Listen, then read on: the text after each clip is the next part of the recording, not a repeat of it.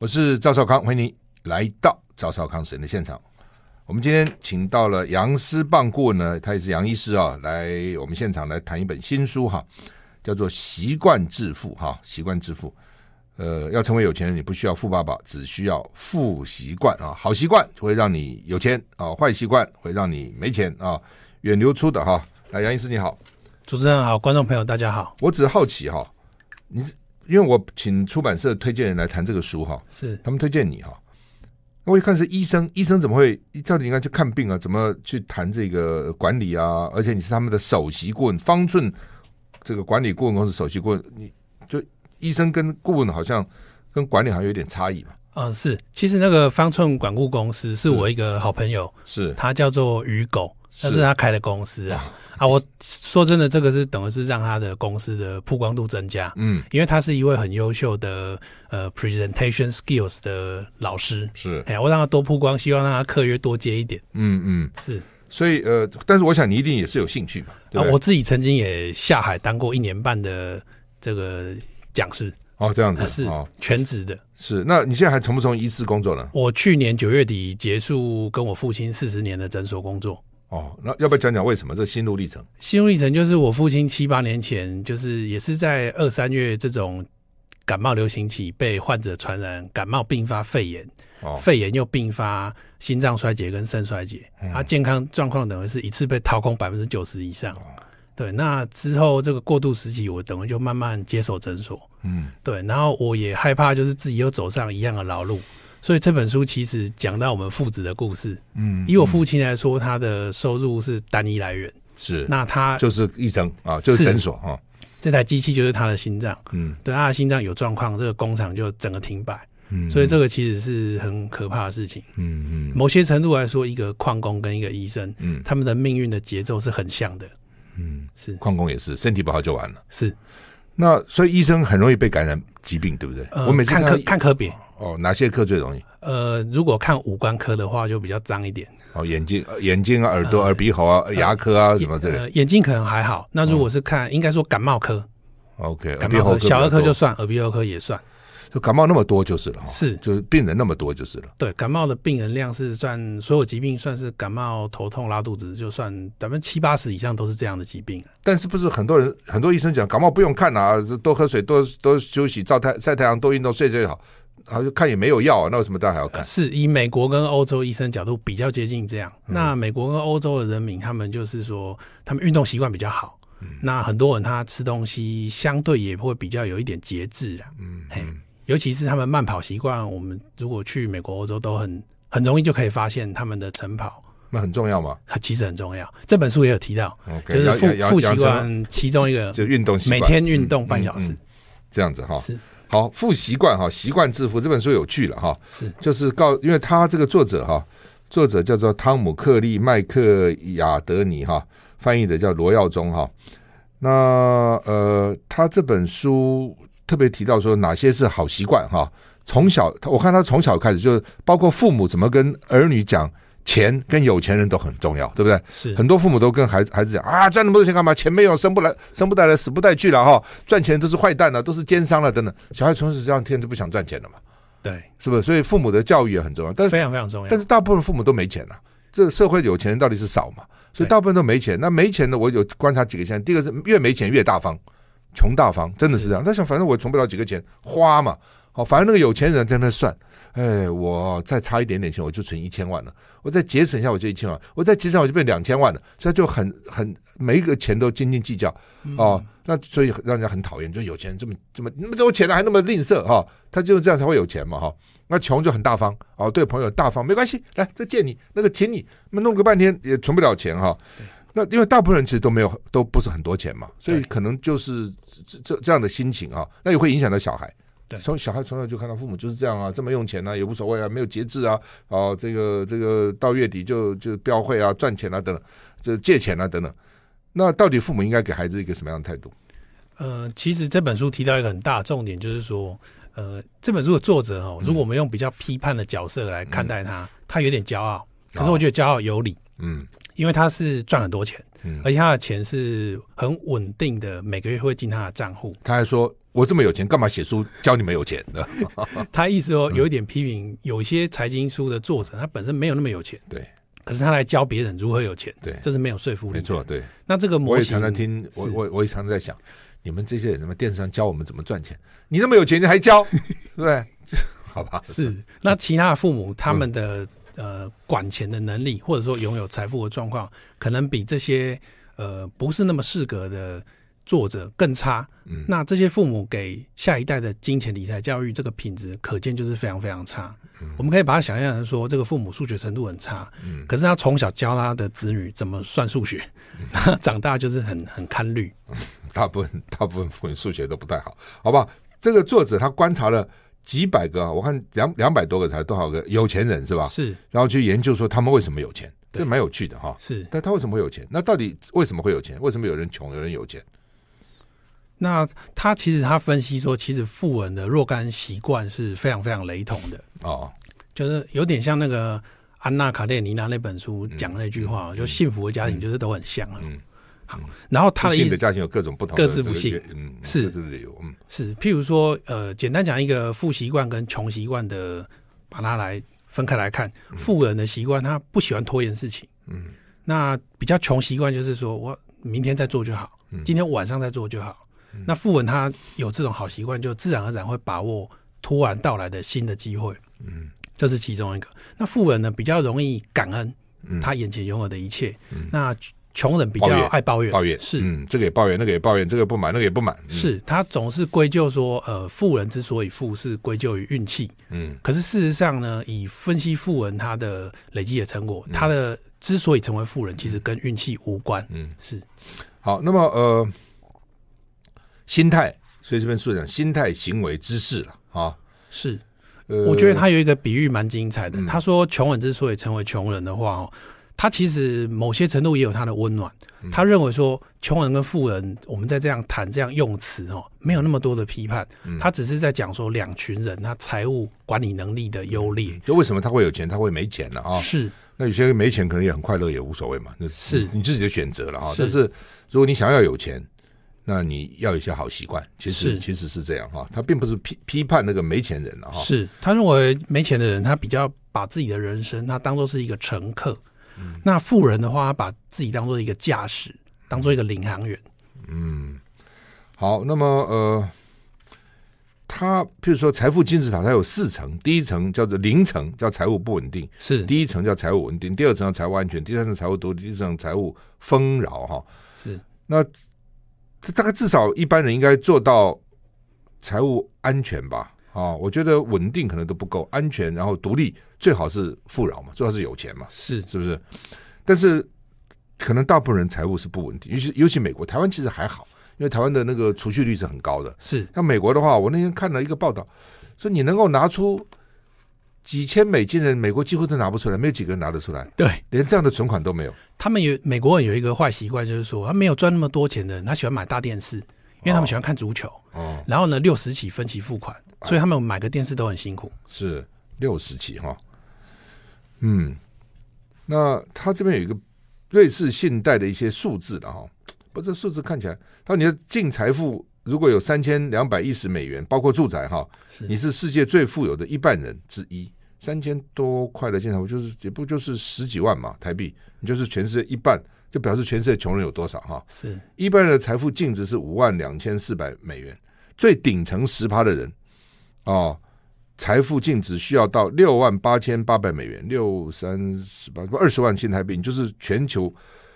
这些人持有全球财富的八七点七趴。不过当然最顶层的十趴，但那个最顶层一趴跟那个十趴只有差蛮远的是。你需要七十万九千九百美元才能够跻身全世界最富有的百分之一，他们拥有全球一半的财产，就是全世界百分之一的富豪就拥有全球一半的财资产啊、哦是那总的来说，全球全球人口的下半部拥有总财富的一趴以下。哦，那未来几年，中国跟印度每年成长率可能超过九趴哈，等等哈。所以，所以换句话说，就是真的是有资产人其实是不多哈。就是你赚钱、薪资跟资产差很多，这书特别这样谈，对不？对？我也这样感觉了，就是我比如我赚很多钱，然后我都花了，或者我不能存，能不能存是对关关系很大的。我能不能存钱？而且有时候是这样，比如我一个月赚三万，我大概不能存。嗯，我赚四万的时候，我就可以存一万了。假定这样，嗯，我赚五万就可以存两万。所以你说我赚四万跟三万没有太大差别，不多一万，多那一万是非常重要的，是是不是这样？是，哦，呃，另外是富人跟一般人有什么不同？他又把人分成几种，一种自受雇员工，是一种是自雇人士，第三种投资人，第四种企业主。企业要不要跟大家说明一下？是他其实这个观念，有一些人会批评说，之前那个清奇的书《富爸爸穷爸爸》嗯我看过那本哦书不好嗯怎么样？其实这本书是正面看待它里面引用的若干观念呐、嗯所以这个观念有点像是从清奇在延伸。嗯我们是受雇者的话，就很像说，呃，我自己有写，我二零一三年以前就是受雇者，我受雇于大医院嗯，啊，只要我没有犯重大错误，我不不太有可能被开除。一路做就是了。可是台风天要上班，我就是要上班。嗯我丧失其实相当多的自主权。嗯那年终他本来讲一个月，假设改成半个月，嗯我也没有第二句话。嗯，好，那如果是自雇者的话，很像是我二零一四年之后自己等于是正式当诊所老板。嗯啊，我就要去呃张罗我员工的大小事情。嗯 Yes，那投资人就是说，假设你是呃持有呃若干医疗集团的股股票票，哦，你是这种角色。嗯像那个林口长庚医院，他手上的台塑四宝一年股利是一百亿哇啊，整个林口长庚那些医生护士一年好像是赚三亿，哦，所以说医院铁门都拉下来，他一年还是赚一百亿。他用个基金在控股，对好像是类似这样子。嗯嗯，对。所以投资者就比自雇又好多了，自雇又比受雇好多。不过是你自雇跟受雇受受雇没有风险啊，自雇就有风险了、对不对？是就你自己的选择嘛。是，哦，那企业主呢？就是企业主等于是说，呃，企业主有点像是王永庆的女儿这种角色了。嗯，哎，他们就是持有很多会帮他赚钱的系统，嗯然后他只要请专业经理人帮他管理，他自己也不用亲上管理火线。所以应该怎样？呃，我们在当受雇者的时候啊，其实你就可以同时当投资人。嗯，你的钱如果放对地方又放得早的话，钱滚得快，不要那么早急着要到世界各地旅嗯行。像这本书作者很反对你很早的时候就把钱拿去规划世界各地的旅行。买大车子，买大房子，是到处旅行，好吧？就是钱要存起来了。是好，我们现在访问的是杨思棒医师哈，那么他也是方寸的这个首席顾问，谈这本书叫做《习惯致富》。我们休息一下再回来。 I like Ealing Sound. I like radio. 我是赵浩康，你回到赵浩康神的现场哈。我们现在访问的是杨世棒顾问啊，他杨世棒医师哈，那他谈这本书《习惯致富》哈，因为他自己又做过被雇的、被聘的了哈，也做过自己聘人的哈，也做也你你现在除了这两个以外呢，你现在有没有是不是变成一个投资者，变成一个企业主嗯，还在其实努力中呃应该算是投资人。但我太投资太人还在医院上班呢、哦？所以我们财务各自独立，她不用让我担心，啊我也不用让她担心。 OK，好，那呃，这本有有一这我看第几章啊？我又把它遮起来了。第七章说为什么大多数人永远不会致富？呃，因为大多数人是这样，第一个哈、他小时候受到不好的财务教育，嗯那那个时候他的状态像一块海绵，他把这些观念全部吸进去了，嗯然后呢，这些观念一次要摆脱并不容易，甚至说一次要摆脱一点点也不容易，根深蒂固了。是他可能一辈子都没有机会摆脱这些观念。嗯譬如说，呃，房贷利率这件事好了，嗯早期房贷利率最贵的时候，我去查，大概十二趴到十五趴都出现很过。多很多，是对美国十七八趴都有。嗯是，那近期的房贷利率是低了嗯一到两趴然后一点七都很多，很常听到。所以你早期如果观念觉得说借钱买房子很恐怖的话，你到现在房贷利率已经剩以前的十分之一嗯你还，是你也是不不敢敢买。嗯我周边周遭听过很多哦，这样这样的子，人怕利息，怕利息负担。啊 对，他对利息是没有敏感度的，变便宜他也不知道。嗯，所以这是从小养成吸收的错误的资讯就是了。所以这个看起来父母蛮重要的哦。相当重要，假如父母穷哈，或是父母不是很有钱哈，你那个行为、你那个思维就可能会影响你的孩子，有他变成下一代还是这样子。是父母对如果把冰箱都塞满东西，下一代很可能也是这样，就嗯没有空间的概念。所以父母到底该怎样？那父母也没有受过训练呢、他也不知道，他就是这样，也没赚过钱呢、 呃，父母至少可以去买书来比看较看。优秀的作家的书，嗯然后试着改变自己。你才能改变下一代。 对啊，你自己改变，下一代才会改变嘛，对吧是你改变你自己的财务的习惯，改改改变你自己的财务的状况，是其实都都重要嘛。这本书甚至提到他他在讲父母这个角色，他说有的父母、哦、电视就看好几个小时，那你子女就是复制这样的习惯。嗯那我们也有有自己也有远亲就是这样，他自己看一个晚上的电视，可是他嘴巴嚷着叫下一代去读书，嗯这就没有说服力嘛。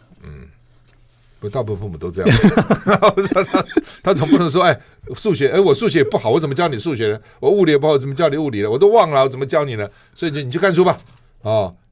了了不起，给你找找个家教嘛，哈、哦，叫你到外面去补习嘛。那父母当然是看他的电视，看他的这个，那那叫他去，但很少父母会跟子女一起做功课吧？啊、比较少，或者说、呃小学各还可以自呢各自看各自的书了，也是一还种是看书影了响哎哈、哦。对对了对了，各自看各自，你看你的，是我看我的哈、不要叫小孩去读书，你在这边听音乐、看电视哈、是好，有有有三十九种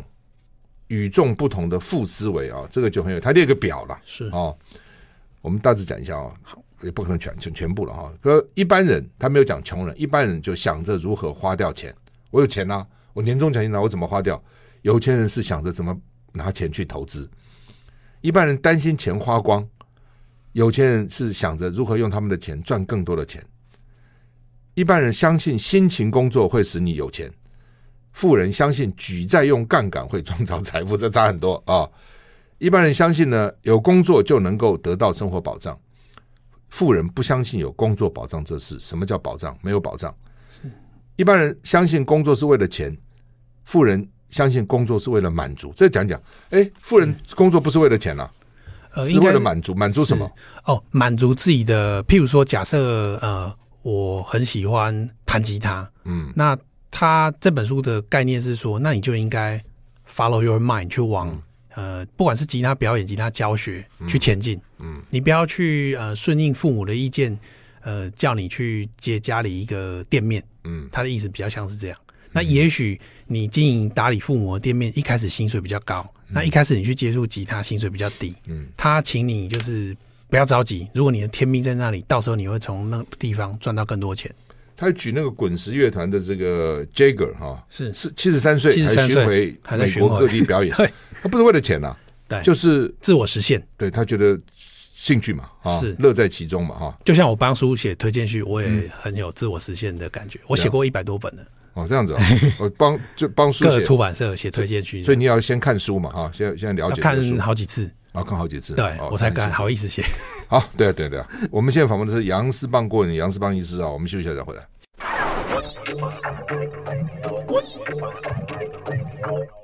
我是赵少康，欢迎你回到赵少康神的现场。我们现在谈的这本书叫做《习惯致富》哈。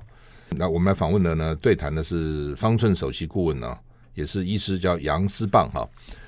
他这边有我刚刚讲的，就三十九个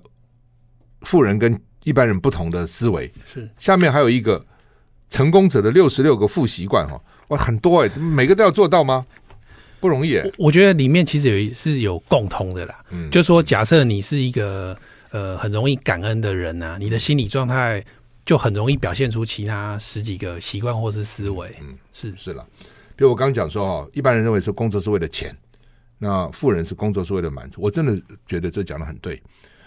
我做事情大概都会成功啊、哦，我我以前投资啊什么也都会成功，做事业哈、但是我一开始从来不是为了钱，嗯，我不是因为我会这个会赚钱我来做，而是我喜欢这个事情。你做好了，自然有钱。嗯，这个是大家要了解，就是说你把一件事情做好哦，自然那个钱就会来了是哦，因为你做得好，大家满意，买你的东西，你就会赚钱了嘛嗯哦，或者你做得好，你这个公司能够大家大家欢迎，你就会赚钱嗯。但绝对不是说我是因为他会赚钱，所以我做这个事情，嗯不是哦。但是我觉得，嗯，后来结果都还不错哈、那呃。一般人他虽然说只看到路上的障碍哈，是富人是看到了身边的机会哈。嗯那另外呢，呃，一般人相信他们不配拥有财富，富人认为说，哦，本来我就应该有钱嘛，哦对，那一般人厌恶成功跟有钱人，那富人是赞赏其他成功跟有钱人啊，他做的不错，诶，这很厉害，哇，他为什么能成功？一般人就说他有什么了不起啊？他好运，啊，好，不哎不仅好运了、他有个好爸爸，嗯他什么 对会拍马屁，投胎的他哦对，等类似这样哈、是一般人带着情绪想钱的钱的事，那是有钱人是以理性思考钱的事哈。是那一般人认为一小群人，就一趴人拥有大部分的财钱是错的，所以呢，我们是一趴，你们是九十九趴，要打倒你们哈。那有钱人希望绝大多数人都加入他们的行列，都加入你们是都变成有钱不是很好吗？啊，等等哈。那一般人认为富人是虚伪不实，啊，有钱人认为富人是雄心勃勃。那其实圣经有关，圣经讲过说，有钱人进天堂比骆驼穿针眼还难。是这本书也有提到啊，哦有提到嘛，对就是所以基督教的这个这这个教育也是不喜欢有钱人嘛，嗯觉得有钱人都是为富不仁嘛，嗯对不对？穷人只要捐一点钱给那个给那个需要的人，就觉得哇不得了，做好大的嗯事。有钱人捐再多的钱也没什么了不起，你本来就该捐。其实基督教的这个教育也是这样子啊，嗯，对不对？我我自己是没有信教了，嗯不不不确定有没有可以诠释再深一点的意思。嗯，但是的确啊，就是宗教其实认为有钱人都是，所以我觉得可能跟西方中国人也是啊，中国人就为富不仁呐、啊，对商人没有好话嘛，是老大家做商人富啦。商人重利轻别离了，你拿一句好听的话， 我记得我大学有些女生，我一辈子绝对不嫁商人，不好的还是嫁了啊。如果以不要以不要太铁齿是嗯以台语谚语来说，哈、嗯某些程度那个长敏是很崇拜有钱人，至于喜不喜欢他是另外一回哦另外一事回。是，嗯，那有一贤句弟一定要拍是 C 嘛哈，哎哎，吉拿乌的唔给他说书，哦这样子啊，有钱什么都不怕，不怕哈是，哎选举也是这样啊哈，酸固不在乎，永永吉妹的我。我，这实在实在是不对了哈。好，那么还有什么？这就三三十三十九种与众不同哦。一般人认为鱼与熊掌不可兼得，富人认为是可以一起得到的是啊、那另外呢，一般人是梦想有足够的钱过退休生活，是有钱人是梦想有足够的钱留给子孙，那觉得不是光要退休生活。那留给子孙这个我是有点打上问号了，嗯因为像比尔盖茨他也没留啊捐都捐了嘛大多数出来就可，以巴菲特也是大多数捐出来，就是他，我我觉得他意思是说，有有钱人没想到要退休了自，己的退休要是想自己的退休了哈。一般人是认为自己必须要单打独斗才能建立财富，有钱人认为说，如果他们是团队中最聪明的人，麻烦就大了，这是什么意思？他意思就是说，哈，你不用事事亲力亲为，你不用是最聪明嗯的，但是你有一个联盟，你什么事情可以找这方面最厉害的人去胜任他，你就不用把自己搞得很累。又又有有能力的人帮他去赚钱了、是就是这样哈。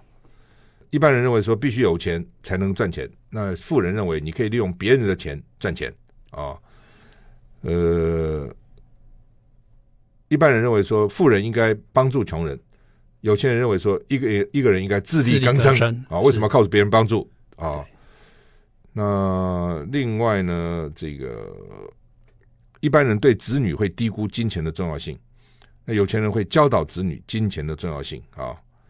一般人会教导子女知足常乐，哎呀，够了就好了。有钱人呢，教导子女追求远大的梦想。什么叫够了？永远没有够，继续追求。好、这点这点，不过有些人这样真的快乐吗？哦，他的意思，他因为有时候表格化，哈，嗯，有写的简单嗯裁了，切掉他那个正文的意思，他其实是说，好，你成为更有钱的人之后才呢能，做很多慈善、啊、盖医院、盖教堂这样嗯子。好吧？一般人觉得受到改变威胁他，害怕改变，害怕改变是。那有钱人拥抱改变，拥抱改变希望改变，这差很多。是市场也是，你一个公司要改变一个制度，那大部百分之九都反对了。我们做的好好，干嘛叫我们改变哈？都一般人都很反讨厌改变，怕嘛，不知道改变会怎样哈。那有些人是不怕改变啊。那成功者的六十六个负习惯哈，有六十六个哈，哇，这个很多。我看哦，这个这个这个要讲起来有点复杂，不过呃，它后面有一个表，它又把这个负习惯总整理哈。是，他有总整理哈。那他说，如果你已经有三十个，就就慢慢会比较好哈。一好，比如说要养成良好的日常习惯哦，然后呢，每天花三十分钟投资自己，提高技能；每天花三十分钟运动，每天要吃健康食物。还要用牙线，这个哦建议这很都特别。哦，因为对啊，你牙齿不台好，湾人你老了对就很惨了、对，台湾人比较没有重视这个，美国人就比较重视，牙因为齿看牙医很贵。哦，对啊台湾有健保，有一些人就是放烂自己。嗯，因为你刷牙有时候还刷不干净，对啊，有时候在在缝里，所以要用牙线啊等等对之类的，然后冲牙机啊等等哈。对，那每天都有对目标采取行动，每天运用负思维，把收入的十趴存起来，靠其余的九十趴过生活，十趴存起来就够了吗？我是觉得可以再多一点的、啊嗯我看十趴，我觉得有点少。就是十趴你要存多久 嘞？哦我本来以为说你花十趴存九十趴，这个也不太可能 啊， 看你赚多少钱啊，至少多存一点钱吧，哦，对趁着年轻多存一点钱哈、那控制自己的言辞跟情绪，是，做喜欢自己的工作，永远不会放弃自己的梦想。我只接受正面的信念，消除所有的负面信信念，这容易吗？哦，相当不容易。光就是说控制自己的情绪，这点就不容易。嗯有的人是在外面对别人还好，回去把坏情绪留给家人，也也哦会相当不容易。易。嗯嗯，好，他有这个，因为他主要讲好习惯嘛，怎么叫负习惯，所以他有六十六个负习惯。我们休息一下再回来。 I like Ealing Sound. I like radio. 我是赵康，欢迎你回到赵少康时间的现场。我们在谈一本书叫《习惯致富》了哈、哦。它其实英文叫做《Rich Habits, Poor Habits》，就是有钱的习惯跟穷的习惯，它它其实其实是对对照对比来讲哈、所以成为有钱人，你不需要富爸爸，你只需要富习惯了哈、这个作者因为他观察很多有钱人，哦，这些人为什么有钱？他自己也有钱，所以他就告诉你有钱人到底为什么会有钱哈、穷人为什么会穷哈、或者没有钱人为什么没有钱呢、那我们现在对谈的是方寸顾问的这个杨思棒，他也是医生啊、医生不做了啊、现在从事这个。你现在主要工作是什么？除了写推荐推荐序是气管吗？还是什么？其实我现在主要工作比较像是照顾父亲，因为我父亲现在要规律洗肾，哦所以我的角色跟那个管国林有点像，嗯哇，就是比自己预嗯期那照顾提早从职场退下来。对啊，这么年轻。那呃，对，现在照顾上一代是一个大，也是一个蛮蛮大的一个社会问题啊，是很多这样的情况是，哦，是老人照顾老人，甚至自己一个人去洗肾，自己搞定自己，这也样没有子哦家人。是，嗯，所以看起来医生的确是一个风险很高的行业哈、非常非常高医生的平均寿命比一般行，我记得五六岁，牙医低最多，牙医还低将近十岁这样，因为牙医跟病人接触太密切了，哦，就就会看着他嘛，对我我太太就是口腔外科，哦，是不是？牙医是很有职业伤害，就是嗯你到一个年纪就会特别厉害，会就哈，做几类花香这样子，嗯颈椎啊什么脊椎都会受伤。哦那是那是那是另外一个，就等于是职业的运动伤害，从某个角度看了 哈，是好那呃，对对对，我弟也讲，他有的时候比如说没如果没有注意到，完了才发觉便利商那个病人可能得过会有传染性的疾病等等，对就很紧张哦，就很紧张哈。好吧，我们再看你，你觉得成功者的六十个习惯，你在看什么？你觉得最重要是哪几个习惯？呃，我觉得对眼下的事情产生感恩哦，嗯然后就是说，呃，不去嫉妒别人的成就，不讲别人坏话，嗯啊，懂得找盟友，我觉得这几点还蛮重要、蛮实用的。然后他还有提到一个延迟享乐，嗯延迟享乐这个也相当不容易。嗯呃，我们人好像都，如果没有人特别教你，你会拿到多少钱就想要急着把它花掉，这是人本来的惯性。嗯那就像我有一位长辈朋友，他以前是泥水匠出身，嗯他没有什么学历，他可能念到小学都没有毕业这种程度。嗯那他的同才经过六十年以后都是没有什么钱的人，但是他有几十亿，啊因为他赚到一嗯点几十亿钱，对他赚到一点钱就去买土地，哦那时候土地非常非常便宜，嗯有土司有农财田了，对，他就一直买，一直买，一直买，嗯对，就买到身家是几十亿，所以这边也这本书上有讲嘛，说你不要以为赚钱有钱人都是学位很高的，一半以上都没读过大学。对，这一点其实我很认同，就是说他也提到，就是说有钱人他一个特色，他是终身学习，他离开学校，也许他离开那个学校不是很显赫，可是他离开学校之后，根据他的专长、他的喜好，他每天还是会花相当多的时间去钻研那个学问。对，那很多他你乍是高学历的人，他离开校园，他其实就不太看书了，他用同样那一套去混二十年、三十年，所以他后来变成是弱势。一一直混下去 这样。好，那还有呢？你觉得要认识这些能干的朋友有什么重要？会帮你吗？呃，就是说你当然要跟人家呃诚心相待，祝福别人的成功，嗯，是，那相对人家才会帮你。同样，你在你的专业也要有厉害的地方，人家才会觉得你这个人值得合作。这边说，富有且成功的人与志同道合人打成一片是，啊。不过有的时候这样，如果你没有很成功，那别人为什么要跟你打成一片呢？呃，这个以前不是讲什么是无友不如己者，是吧？不要跟不及自己的人交朋友。那问题是，每个人都这样想的话，那那是那那怎么办呢？我觉得我们呃这段我会这样看待，就嗯是说，也许呃有一些朋友他的呃财富，也许他大我十倍，也许有的是我的十分之一，可是他在他的岗位上，他是一个很杰出的洗水塔的师傅，嗯，或者是一个水电师傅，这他或者自是己一个的行业房里仲面，了，对了，对我还是很珍惜这样的朋友。对我是觉得说，你在你自己每一个你的自己行业要做到前百分之一了，是看能不能做到？目标是这样是啊。我教书，我就是前百分之一会教的；是我唱歌，我就是前百分之一会唱的嗯啊。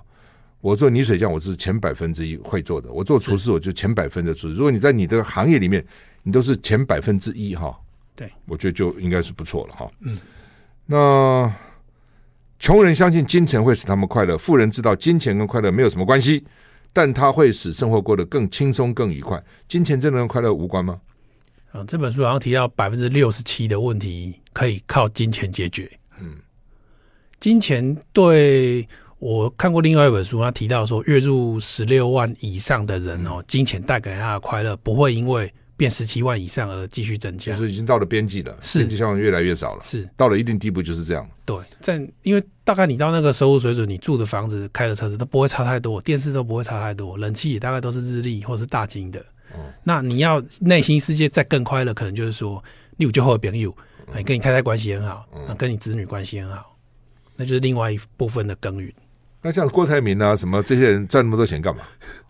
我我觉得他那这是一种能力的展现，我可以养活这么多人，嗯，这样子。成功人士不见得比大多数人更有才华，但他们总是设法极大化自己的潜力。哦，他们从自己身上得到更多有效使用他们拥有的东西。就有钱的人跟穷人不见得是真的很有才华，是这样吗？呃，我觉得那种才华，你可以把它解读成说，他可能没有很强大的考试技巧，他可能没有很强大的艺术天分，嗯，可是他在钱这件事情，在管理财务这件事情，他有他独到的谈判跟观点。嗯我听过一个老人家哦，那个某一个银行要租他的店面当做银行的总部，嗯，那他就跟银行说，我不收租金，嗯，我一毛钱都不要要，干什么？我要贷款。哦，哎，你要就是说他谈到一个很好的利率，然后银行借他钱，嗯，哎，所以他会因为适也不度怕有房子抵押嘛。是，嗯，然后他也让利，结果他最后赚最多。成功人士专注于寻找解决方案，而不是寻找问题或障碍。啊，就是任问题来不怕，来了我就解决嘛。是那一般人就是啊，这问题来了，我没见过，我怎么办呢、哎呀，怎么办呢、天要快塌下来，怎么办呢、怎么办呢、怎么办呢、怎么办呢、这样，是这的确是这样。哦，成功人就是没有问题，天天塌下来不怕，什么总是有解决解决的方法嘛。啊、是那成功人士像其他人一样也会害怕，但是不受害怕控制或限制，利用害怕来给自己力量。另外一个很有一套，有钱人起得早， 真的有钱人都起得很早吗？应该是工说作时间比别人多嗯也，也许有的人是那种按拱教了，但是我觉得他的意思应该就是说，工作努他力了。嗯他每一天有那段清醒时间都工作很久，对啊，有朋友讲说，我早上五点起床啊，你早上起床的时候，我已经把你一天做的事情做完了，做完了做完了啊。富富人问正确的问题，问题问得越好，得到得到的答案越好，获得的结果也越好哦。所以会问正确的问题是很重要的。是富人呢、我觉得笨人有时候问一些很笨问题啊，那富人问正确的问题哈、就你要看问题的，你要看到问题的核心嘛，问题到底在哪里了、对哦，然后去解决它了。我想他是这样，富人很清楚并确定人生中想要以及不想要的东西来解释这一点。 像我就不想要车子，哦，你到现在没车，对为什么？你说嗯、第一个我我也看过另外一本书，他说哦，一般人如果开车买车的话，嗯这个车利用的时间小于百分之三，嗯百分之九十七的时间都那没个车开嗯是闲置，对了，除非你开车是拿去赚钱，嗯得去上回，得去再两 K，、否则敲龙坑的赢。嗯，所以其实对啊，养车是很贵的，是是没错。啊你要你要燃料哈、哦，你要停车，你要保险，你要折旧，你反正一堆了啊。对，其实你搭计程车什么反而是比较便宜的哦，对搭公车当然更便宜了哦哈。像我有一个朋友，他他跟我讲的更具体，嗯嗯他说我本来有一份钱要去买车，嗯，那我把这份钱拿去买香港一个 REITs，、嗯这个 REITs 标的呢，它都是停车位，它譬如说有哦两千个停车位，嗯那我光收 REITs 租金去做 Uber，、嗯我还有剩。好，那么习惯致富，养成好习惯呢、才会有钱哦。如果你习惯不好，一辈子哈、这个忙忙碌碌呢，大概也就是平平而已哈、那我们现在访问的是杨思棒顾问啊，也是杨思棒医师。我们休息一下再回来。我是赵少康，你回到赵少康时间的现场。我们现在访问的是杨思棒医师啊，谈他推荐的一个新书，叫做《习惯致富》哈、英文叫 Rich Habits, Poor Habits 啊。那远流出的哈、这美国两个专家写的了哈、那他们自己也有钱，那就观察了几百个富人，到底富人为什么会有钱哈、一个是澳洲，哦，是澳洲在啊、澳洲是那呃，他我看还有哪些哈、他说这个成功人士不管某一天的感受如何，始终如一做他们需要做的事情，就是有些很很多人会都受到环境的影响。哎，今天天气不好，我心情就不好；今天下雨，我心情就不好。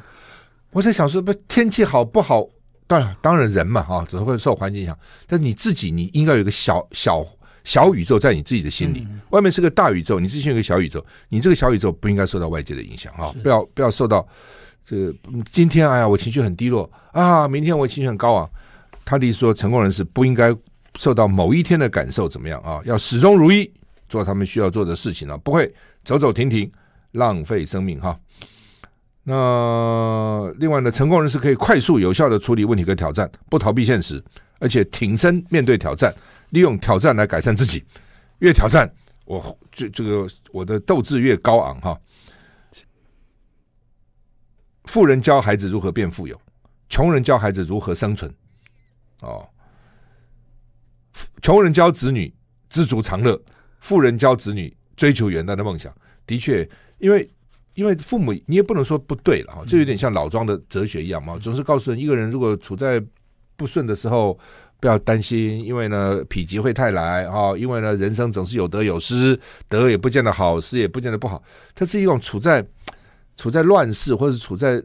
低这个劣势时候的一种生存嘛，让你能够能够安安身立命，能够度过嘛哈是。那所以父母可能也是想，我不知道我孩子会一定成功不一定成功嘛，但至少啊、知足常乐啦，假一爸比哎卖做拍台之后啊，比上不足，比下有余啦，必然的嘛哈。嗯，所以呃，你说他错也不一定错了哈。嗯那那那富人就教子女说要追求原来的梦想嗯哦。所以我想，可能两个都要吧，也要自助常乐，也要追求是原来的梦想。能够追求原来的梦想，就努力追求原来的梦想；追求不到的，自助常乐了。大概是我我同意，就是说富人他本来就拥有比较多嘛，所以他的子女就是应该是背负类似贵族义务这样子。嗯，成功人士在管理情绪方面比大多多数人有效果，他们的感受其实跟我们一样的，他有高兴也有悲哀啊、但是不会情成为情绪的奴隶啊。是你这个做过医生，要不要特别讲讲这一点？就什么是叫情绪的奴隶？就是有些人他一下就被惹毛了，然后嗯动不动就会吐口水、挥拳头，这个在医院其实很常见的。所以为什哦在么医院很常见是，很多所以为什么医院病人家要属请保安、哦，常常请这保样，全？对可能身体又不好，情绪也不好，都有关系。对，就一下就上来，一下就想要发泄掉那个怒气，这样。嗯嗯。好，那么它里面提到说，有些人他中乐透哦，过没多久，这乐透的就钱会花就光花光光。我觉得这这个提醒很重要。嗯这个我自己用一个诠释啊，嗯我觉得如果我们把金钱比喻成马匹的话哦，嗯你能驾驭多少马匹，就等于是你有留住多少金钱的能力。嗯假设你驾驭能力是五百万，那六百万到你手上，那完蛋了，那一下一百万就会买一台车就流出去了。嗯嗯那他文呃这本书是提到说叫做财温控制器的开关，它是这样比喻。那怎么样怎么样增加自己控制财富的能力呢？怎么样能够驾驾驭比较多的这个马车呢？呃，这个问题严格讲，这本书是没有提到啦。嗯啊，以我个人看法，就是说你就是多所尝试，慢慢来。然后这本书提到的就是说，不要对错误的目标，不要把目标放在错误的目标上。嗯譬如说，你期待乐透去中很大一笔钱，这就是一个不是很正确的目标。成功人士良好的沟通者，的确了哈，就不管你跟谁都要沟通嘛哈。是那成功人士是安定的哦，不会从拥有的东西、认识的人、居住地方或看起来像什么样子获得自我价值，就是他不会因为旁边这些开好车啦、住好房子就觉得自己有价值，他跟这个无关，是不宠是辱不惊这样子，对，嗯不不会被别人要炫耀什么东西影响自己影响到哈。是，像我也不戴手表，嗯，是我也不戴， 我是不喜欢被被束缚了。那呃，因为现在有手机都可以看得到时间了嘛。成功人是乐于逆流而上去做大部分人不会做的事，就是你不做我做，是这个意思吗？是敢他敢去冒险了，怎么样？成功人是渴望卓越，表示他们会做多数人不会做的事，一直一直在强调说他们会做多数人不会做的事。就是说，嗯，譬如说特斯拉那个创办人可能就有点这个味道了，有点疯，有点疯狂的啊。对，嗯，所以就是你你没想到他去想，你没做到他去做，他还想发射，啊，魏德胜也是很好的例子嗯，啊，举债去拍他理想的电影这样，是成功人士的生活相当平衡，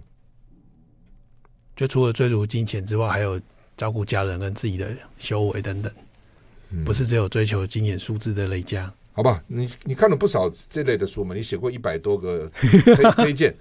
你我们现在一分钟，你做个结论吧。是，我觉得很多人就是很执着说要怎么把自己的钱变多啦。嗯如果真的要我推荐，我就推荐一个人的书，就绿角。嗯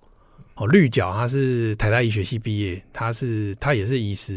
然后他哪个目绿前、啊绿色的呃绿色的绿那是角笔名哦哦，脚是哪啊，个角？角是谁莫花哦岗是哦长角的长角。角长角，哦对，，绿角他翻译跟著作有四本书，嗯他的买法就是跟随美国一个前辈，他九十几岁过世，他叫做那个伯格，嗯他那个基金叫做 Vanguard，它是被动型的基金，它等于就是投资市值最大的几百间公司，嗯所以一般人最好的投资习惯就是定期去买一点 Vanguard 的的产品，